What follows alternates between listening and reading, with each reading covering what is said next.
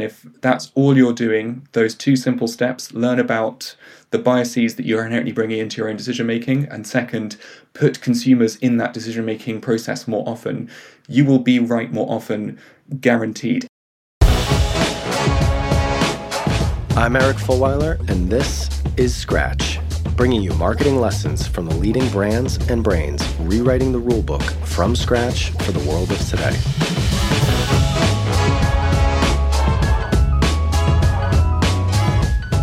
Hey everyone, my guest today is Jeremy King, CEO and founder of Attest, who, as you know, is our research partner here at Rival. So, Jeremy was originally trained as a scientist with a focus on genetics, ecology, and animal behavior, and it's fascinating to hear how that has influenced his perspective and approach to the world of marketing, and actually even influenced why and how he started Attest to begin with. Jeremy went to business school in the States. He was part of the MIT Entrepreneurial Lab in my hometown of Boston. He was then at McKinsey for nine years before launching Attest in 2015. We talk about, as you can imagine, um, what it means to be data driven versus idea led, and actually how it's important to have a balance of the two. Jeremy talks about what he's seeing in the space of consumer research and also what brands are doing to become best in class at consumer research and being data driven. And we also talk about how to create a culture of being open, interested, and curious around data. So it was a really good conversation with Jeremy. We touch on a bunch of different things uh, and just fascinating to kind of hear his scientist mind and perspective on all this stuff. So I really hope you enjoy the conversation. Please do let me know what you think. And without further ado, please enjoy my conversation with Jeremy King. Hey, Jeremy, how are you doing today? Very well. You? I am doing really well. I'm very much looking forward to this interview, both because, as of course you know, we have been using Attest for our own primary consumer research for a lot of the content that we're doing. And then, depending on when this episode goes out, it probably won't be live, but people will have heard of the intelligence and advisory platform that we're building. So we are a user and a fan of the product. And then also, in doing our prep for this interview, you have a really interesting uh, background that I'm excited to get into. Some of the things you studied at school. I know you came up through the management consulting ranks at McKinsey, and then, of course, launched Attest seven years ago now, coming up on seven years. Amazing. So, we're going to hear all about that. And then, of course, a topic that I am very passionate about is data driven growth and everything that goes into that. So, I'm sure that we won't have time to get to everything. Let's dig in. So, let's start with the question that we're asking all of our guests What is a brand that you're obsessed with right now and why? Obsession for me works both ways. So, there's a few brands I'm obsessed with personally, but I'm also obsessed with the ones that do things that are unexpected or where something unusual happens. So, right now, I've been obsessed with Peloton, Brewdog, and Meta, aka the artist formerly known as Facebook.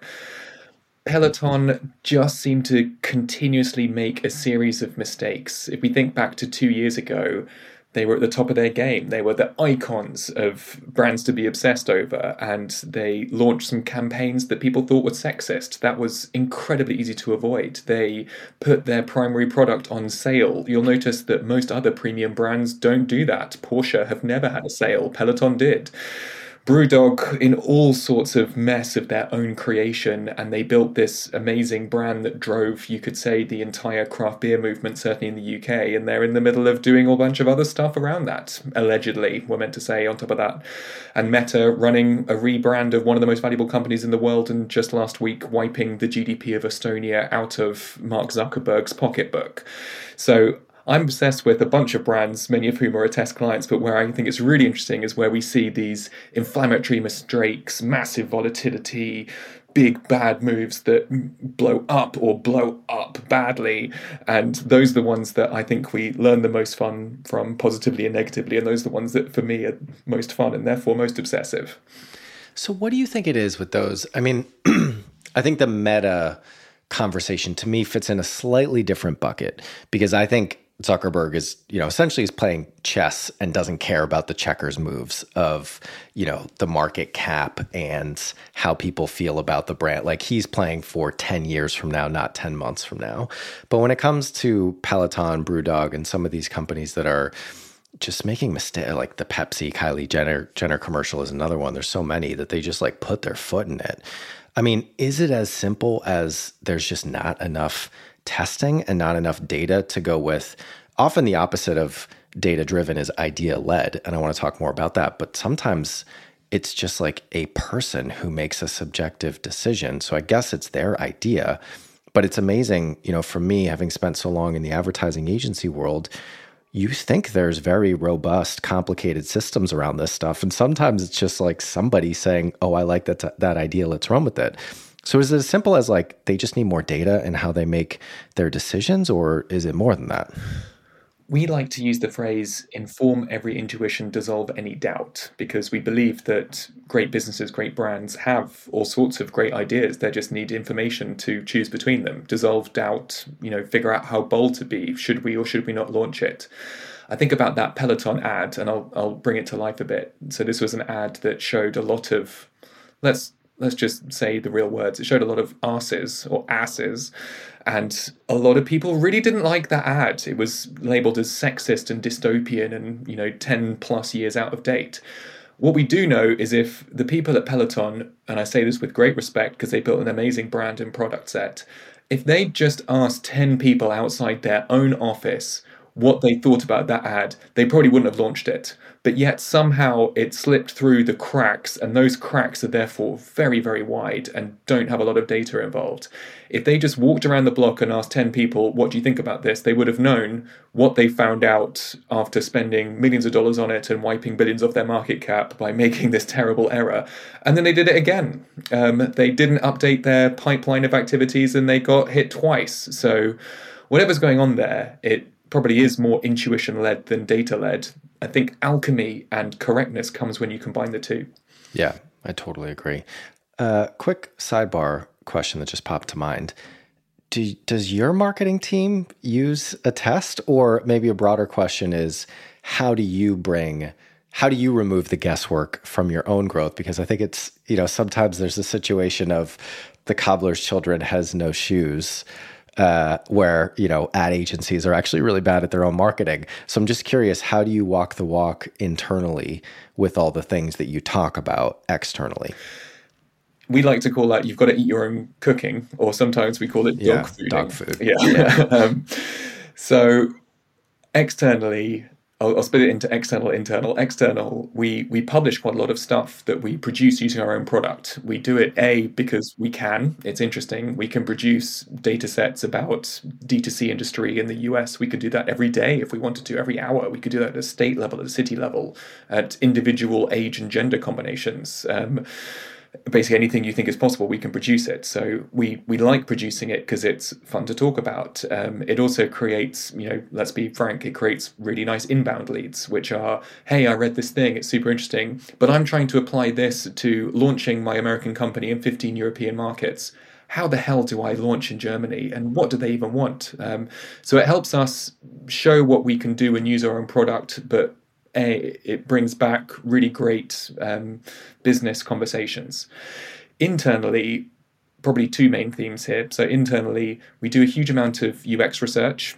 Deep down at test, what we're trying to do is take this demand that's always existed, this demand to know more about your target customers, to therefore do more research, have more data, to have more info- information for intuition, and the ability to be bolder and dissolve doubt. So, everyone wants this. Our key is to make it simple and easy, but yet every user and customer wants it to be customized to their problem and specific to their biggest pain point, which is also a constantly moving target in every B2C business. So our UX research is all about what problems do you have? How does that change? How would you want to solve that problem? And then it's on us to build technically the hard thing, which is somehow making that powerful thing very simple. And that's how we try to build it philosophically. Then internally, when we make decisions and choices, we try to use data to do it. So um, just this week, we were talking about uh, things in our offices, and we like to add information to our own intuition and um, and use all information that we can at our disposal. So I think all across the board we we use our own philosophy, but we do it with our customers and users in mind. Well, I'm sure that your kind of slogan on inform intuition and dissolve doubt came out of market research because you found the insight that we marketers love alliteration. So well done there. The proof in the pudding. Time. Yeah, that's also quite a fun one. So, Jeremy, what are you most curious about in your professional world right now? Oh, do you want the do you want the pro answer or the weird answer? Definitely the weird answer, always. So I love so I'm originally a scientist and I, I also was lucky to study at, um, at business school in the US. So I love using from science the academy of things that are known and understood and applying them to new problems. And I love from business school the case method, um, using past experiences and more more to prompt you to think about things from different perspectives more than case studies and histories has every version of the answer of the thing you're looking at right now. So a thing that I really enjoy doing is when I'm stuck with a problem, I think about one of 50 different animals or effects from nature that I've studied and how nature has solved the problem that I've got in front of me five to 10 different ways before. And what we need to be is more like a seed that can only germinate after it's been burnt, which is why various plants win in forests after forest fires. Forest fires, after three days, the forest is covered in green things are there waiting for their opportunity.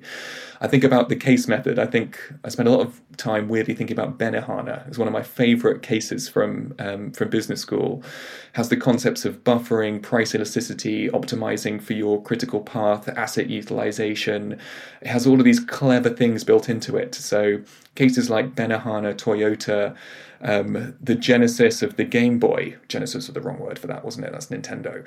Um, all of these different Sega, things. So, I think, but yeah. Yeah, whenever a problem comes up, I think about cases from business and cases from the natural world and how all these things can be solved, but you gain immediate bunch of different perspectives, then you can choose the best combination.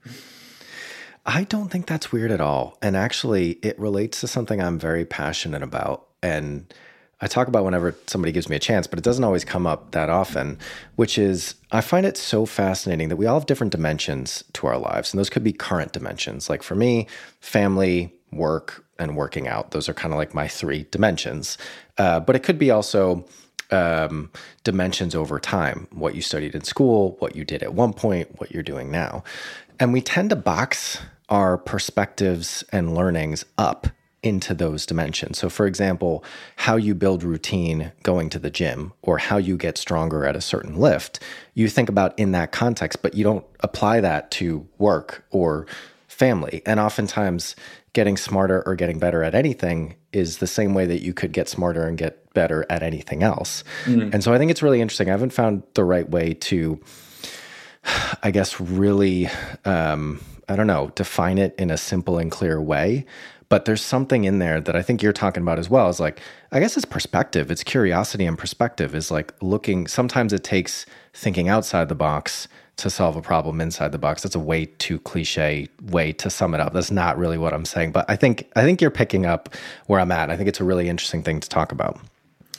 Yeah, completely. I, I I sort of landed on this same thing. It was staring me right in the face earlier on in my McKinsey career. So I was working on um, financial marketplaces, sort of electronic trading and movement of vast amounts of capital and resources, and hunter algorithms that seek out other people who are trying to do electronic trading, work out how they're trying to execute it, and praise against them using their own rules. That was, you know, quite new back then.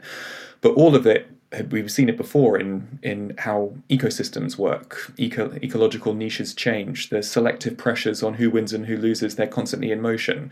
Biochemistry tells us how we move atoms and chemicals across concentration gradients so you can take all these principles and basically use these things to figure out how to break the rules and break the physics of any problem that you're looking at early on in my career, it was on things like electronic trading, hedge funds, and how all of that fits together and how it should work. And if you can do it right, you can see the future.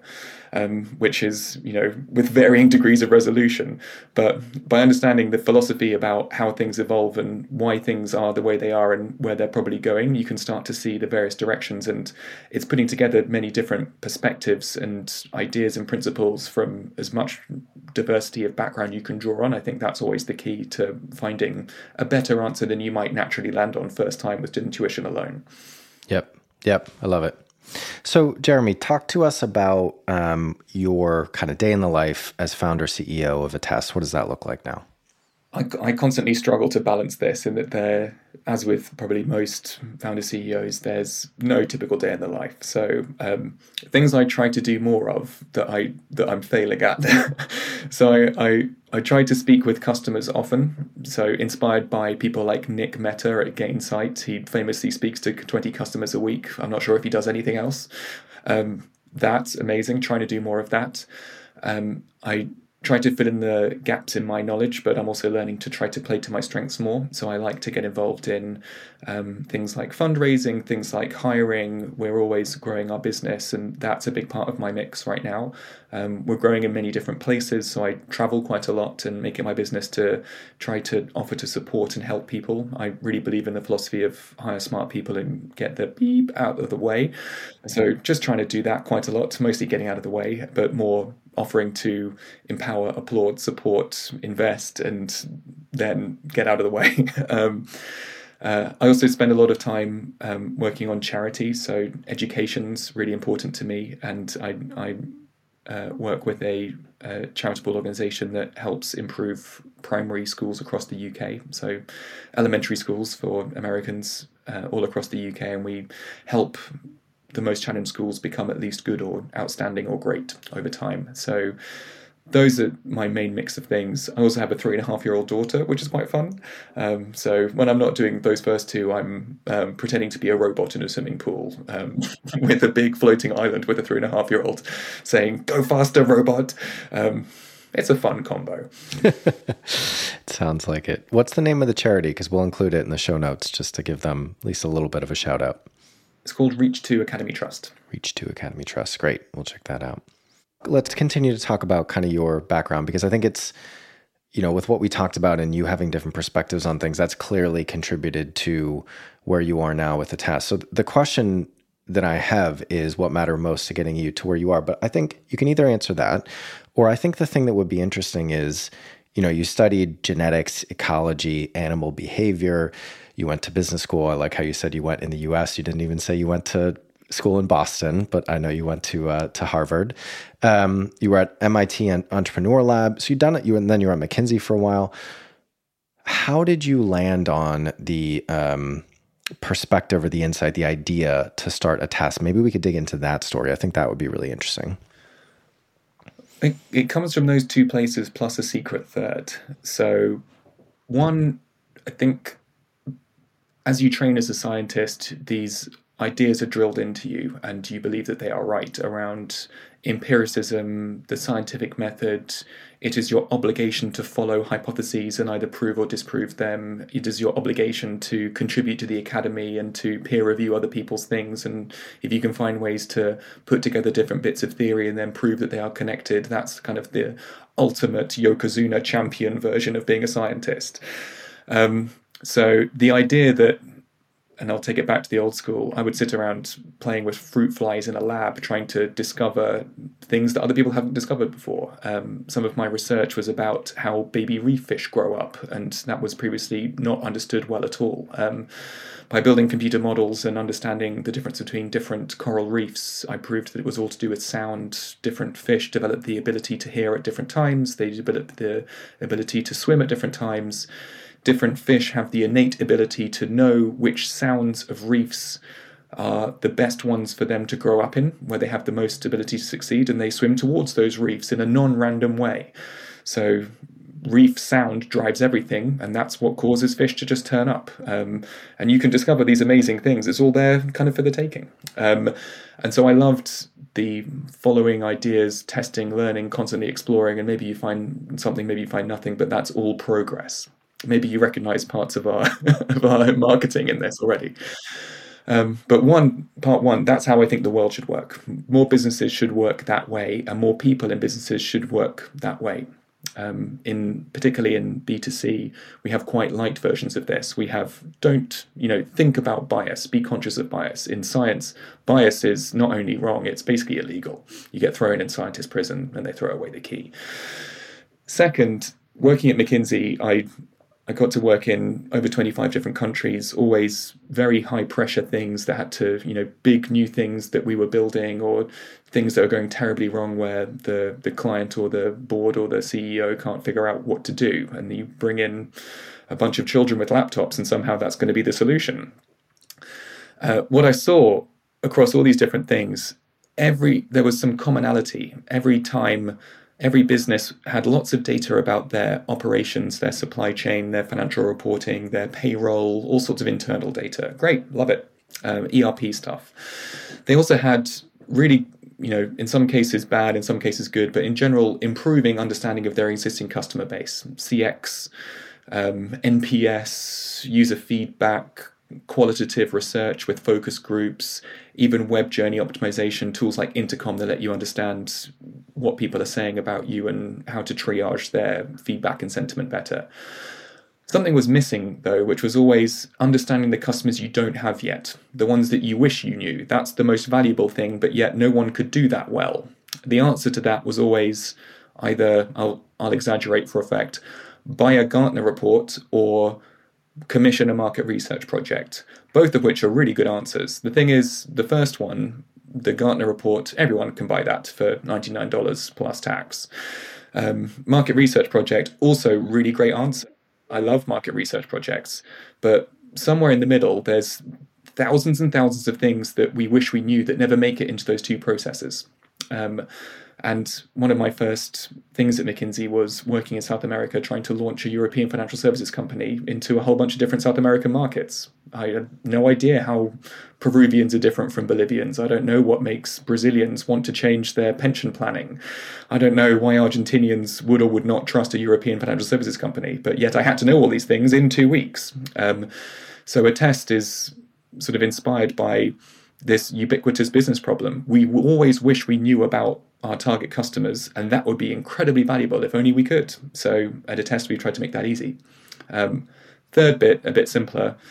It's a huge market size, $80 billion market for market research. So, you know, larger than video games, larger than hamburgers, larger than a whole bunch of exciting things. It's also quite boring. Like most of the best B2B SaaS companies come out of quite boring industries. Um, CRM is fundamentally quite boring. Uh, market research is, you know, unless you make it interesting, it's quite boring. Um, and that entire $80 billion market really only apply, applies to professional researchers, people who really know what they're doing, doing projects that are very carefully designed and curated because it's quite a big, expensive, and time consuming activity. And if only we could make it simpler and more powerful and more accessible for more people and more businesses, people should do more research more often to know more things constantly. And that's what we're doing. So let me put those three things together. One, it's a thing that I care about that you know, is being more like a scientist, and I think that should be applied to all businesses. Two, seems to exist everywhere. Everyone wishes they could get this stuff, they just can't get it. And three, if we could pull it off with a SaaS business model, it's actually a really cool and interesting adventure and exciting thing to do. Uh, and that was the genesis of the test. And I think to what you were saying about what were the options previously, or what are the default options that people maybe still go to now, the Gartner research or the custom you know, commission piece. I think one of the biggest things that I see is, especially in the world of today, the businesses that are growing quickly over the long term uh, have the ability to constantly learn and adapt, not just know the right thing at any given time. So even if the Gartner survey was something you could only get, or the commission survey could tell you exactly what your future customers are looking for, that's you know one moment in time and the world is changing so quickly. So you need to figure out both with the tools that you put around your team, but I think also with the talent and the culture that you build internally. Uh, evolution is more important than speed or strength at any given time. Um, and so I think that's a big piece of it for me. And we push a lot on, you know, this dynamic and this balance really of being data driven and idea led, because it's not just about the data And I also don't think that there is a right balance for everybody. And I actually be curious to get your thoughts on this because I think that you your strategy needs to fit the culture of the business that you are. So if you're a team of scientists, it might be tough to be a, a, business that is led, whose growth is led only by ideas and creativity. But you probably need to bring a little bit more in to that mix. And then the opposite is also true. So I think as CMOs or heads of marketing or anyone that's kind of responsible for more than just themselves, thinking of that balance between being data driven and idea led, you need both. And you need uh, the culture and the talent, and then also the technology in today's day and age, because there's so much more opportunity with the new stuff that's out there to give you both of those um, assets. Yeah, and there's there's also an inherent unfairness out there as well. So I'll I'll pick two extremes for effect. So we have big companies that use our product. They have all the data in the world, and we walk in there and have a conversation with them about what is Attest, and they say we we have all the data in the world. We you know we have forty percent market share in some of our categories. We in some markets we are over seventy percent of the market. We buy every data source there is. What could you possibly have that we don't already have? We're like, oh, is there anything that you don't know? What don't you know about something that would really change you know the destiny of your most important decisions in the next couple of weeks. And they're like oh there's hundreds of things we don't know. We're like okay there, there you go. That's that's what Attest is for whatever that thing is. Um, and they are constantly trying to act like smaller attackers. How to measure short term trends, how to be bold in branding, how to take risk but where it's justified, how to move fast and be agile. That's what our product is to them for the small people, they're looking up at, you know, if you're trying to enter the men's shaving category, you are competing against some really big players. You don't have all the data they've got. You will never probably have their branding clout nor history. You can't get Neymar or David Beckham as your, you know, product go to market partner. But what you can do is move really quickly. And those small companies don't have data science or insights or research teams. They don't have 40% market share and therefore, you know, data that represents the entire category. Um, but what they do have the ability to take huge risk and to be bold and all the opposite of the other things. So both of those groups use our product, but for very very different reasons. And it's it's actually quite exciting for us when we see that there are ways that you can accelerate your business in either direction constantly and that knowing target customers better than anyone else is always the answer so we we like to think about that bit as making competition, market dynamics, product innovation, marketing more fair uh, because it's driven more around the customers and therefore hopefully lower waste as well. And both of those things are, in our minds, very exciting. So, when you look at the businesses that are using Attest, are there any similarities or red threads you can draw any patterns you see in who's using it well. And that can that can either be like you know how they're thinking about doing their customer research or it could be the types of questions that they're asking themselves the way that they've set up their team how they prioritize this within their marketing strategy. So it can either be specific or general but i'm curious any kind of best in class trends that you see.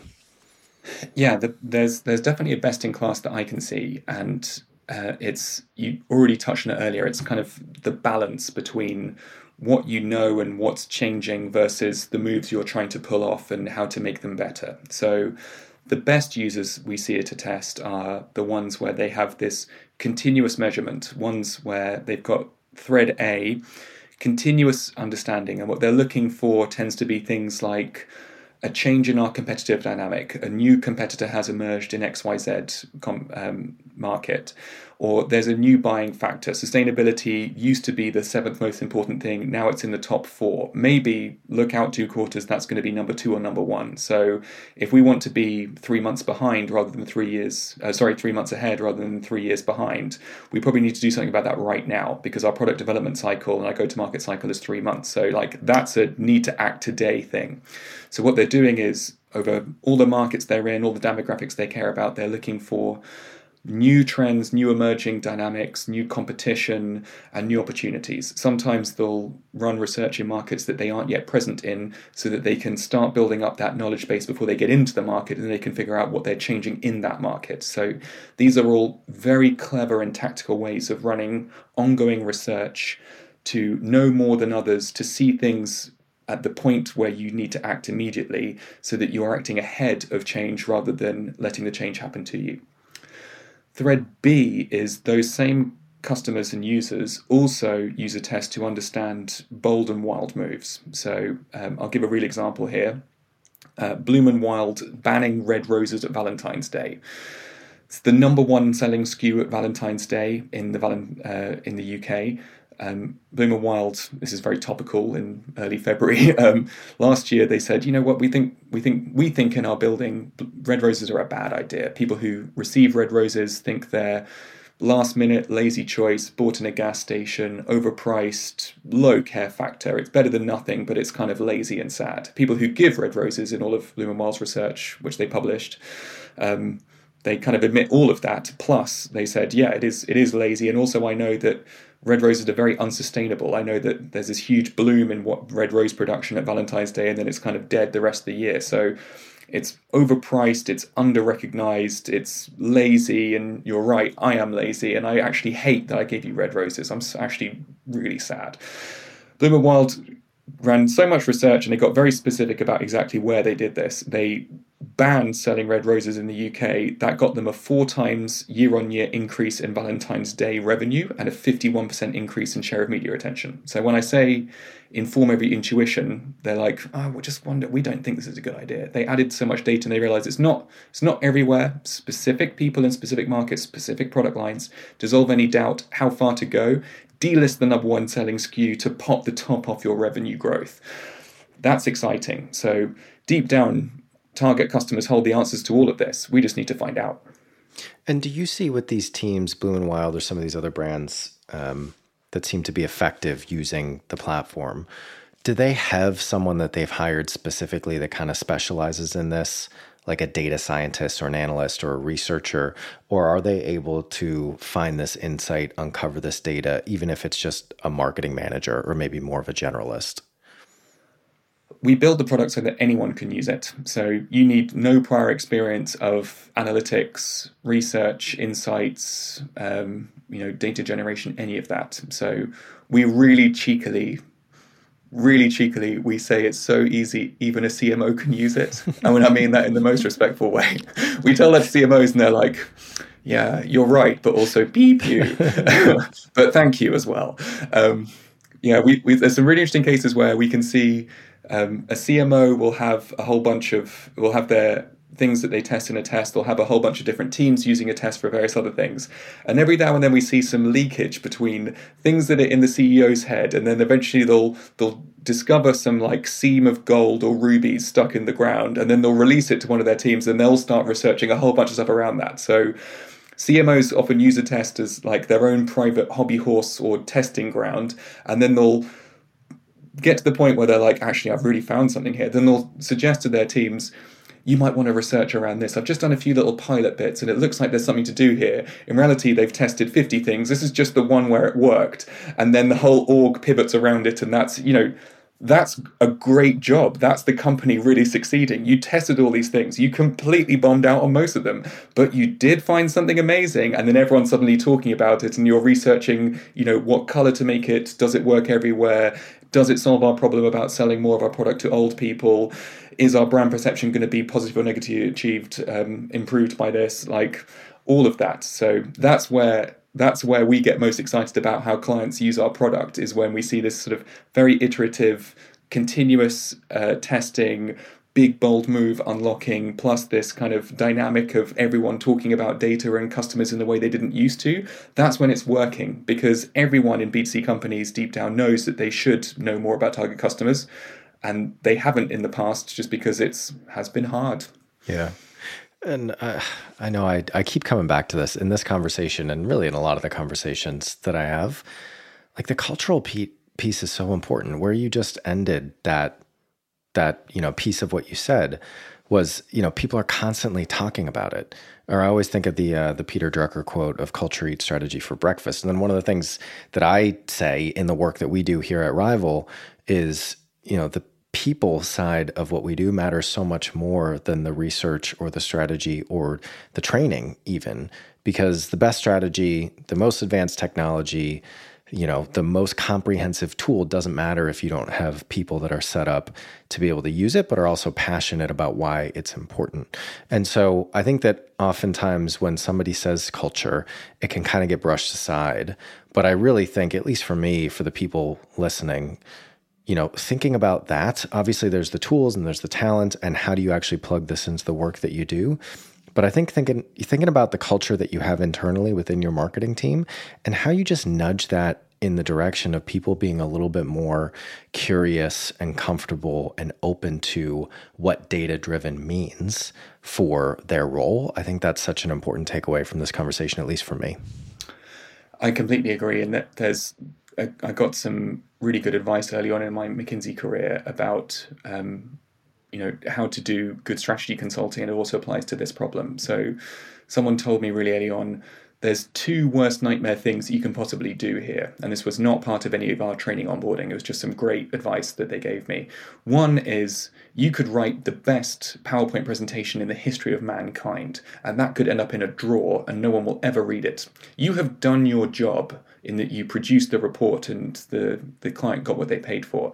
But you did not do your job. You did something far worse. That's a massive waste of their time and yours if it ends up in a drawer. So, yeah, huge success, wonderful slides, except no one cares. It's in a drawer.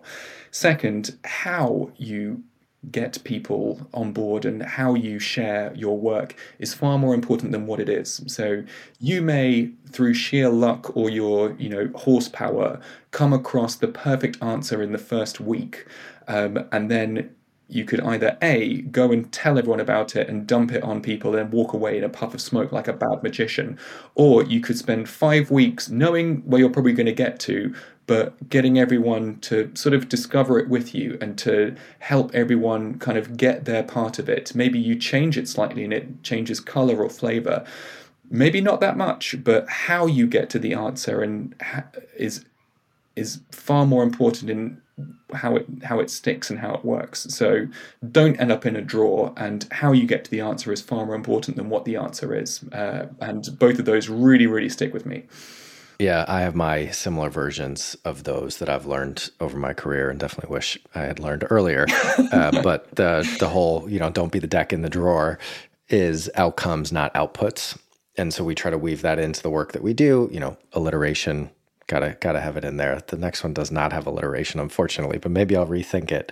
Um, and that is, there's a difference between being right and being effective.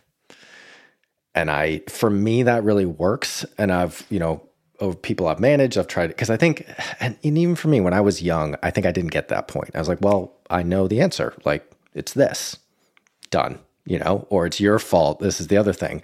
It's your fault or it's somebody else's issue if that doesn't lead to the result that we're all looking for because like I came up with the right thing. I did my piece. But that doesn't matter, especially if you're a manager, especially if you're a leader. You only get judged on the output that you create collectively with the people that are around you. And so while it might seem that you don't want things to work that way, you have to focus on being effective, not just being right. Um, so that's my take on that, but I totally agree. So, Jeremy, we're coming up on time. We've, I think, even in that last two, three minute segment, we've already landed on a couple things that people should do differently after listening to this episode.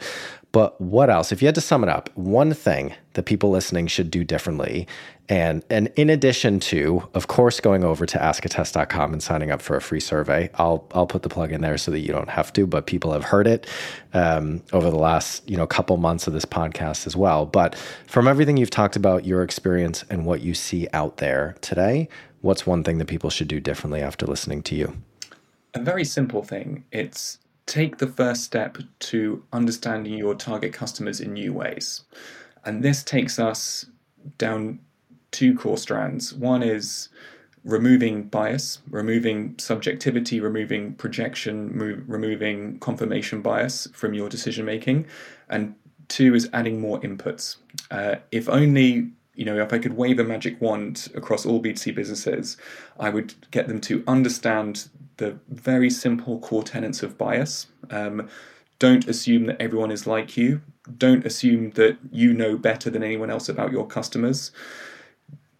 Do assume that when you are making a decision, you are looking for ways to confirm what you already believe as opposed to disprove and maybe find a better answer we know through all sorts of human factors research that this is what we are all doing. The sooner you can start to recognize your own flaws and traits within this, the sooner you will start being more effective in your teams, for your business, for yourself, with your goals. Simply by understanding these different effects and starting to at least act upon them even 1% of the way. You don't need to be an expert, you don't need to be Derren Brown or psychic.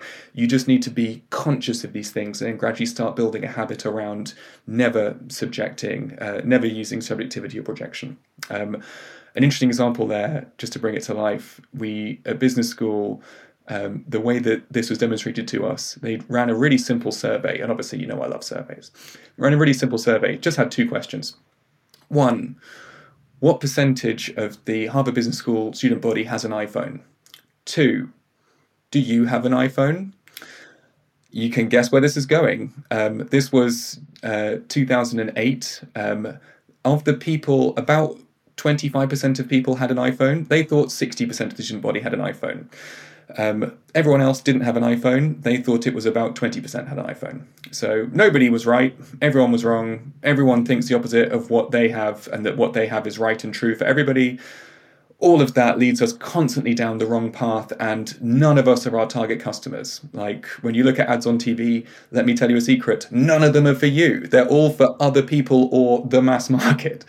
Um, second is just start thinking about your target customers in a different way. Start bringing in new inputs. It doesn't have to be research, it doesn't have to be simple or complicated or fancy or new. Just start bringing in new inputs because that will give you a better decision quality every single time. And if that's all you're doing, those two simple steps learn about the biases that you're inherently bringing into your own decision making, and second, put consumers in that decision making process more often, you will be right more often guaranteed. How much is up to you and how fast you can change. But these are two really, really simple things. It is a bit like, you know, have less salt, drink less alcohol, don't smoke, and eat your greens. But this is how we make healthier decisions in companies, and uh, we are trying to help make that easier. I mean, that's the thing with everything that matters, right? The idea is not the hard part, it's the execution. But that's, you know, why not everybody can do it well. By the way, oh, well, we're, we're working on turning the the data into the most delicious Five Guys burger shake and milkshake you can imagine, as well as being very good for you. Salty, fatty data.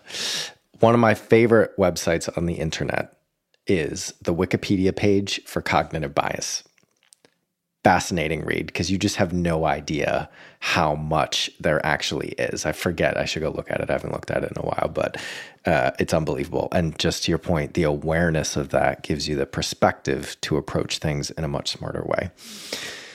Jeremy, thank you so much for making the time. This was a fascinating conversation, and thank you for everything you've done at Attest. We are certainly benefiting from it here at Rival. If people want to get in touch, well, they've heard me for a little while now talk about the website and all that. But what about you? If people want to connect with you directly uh, to talk more about everything you've discussed today, where would you want to send them?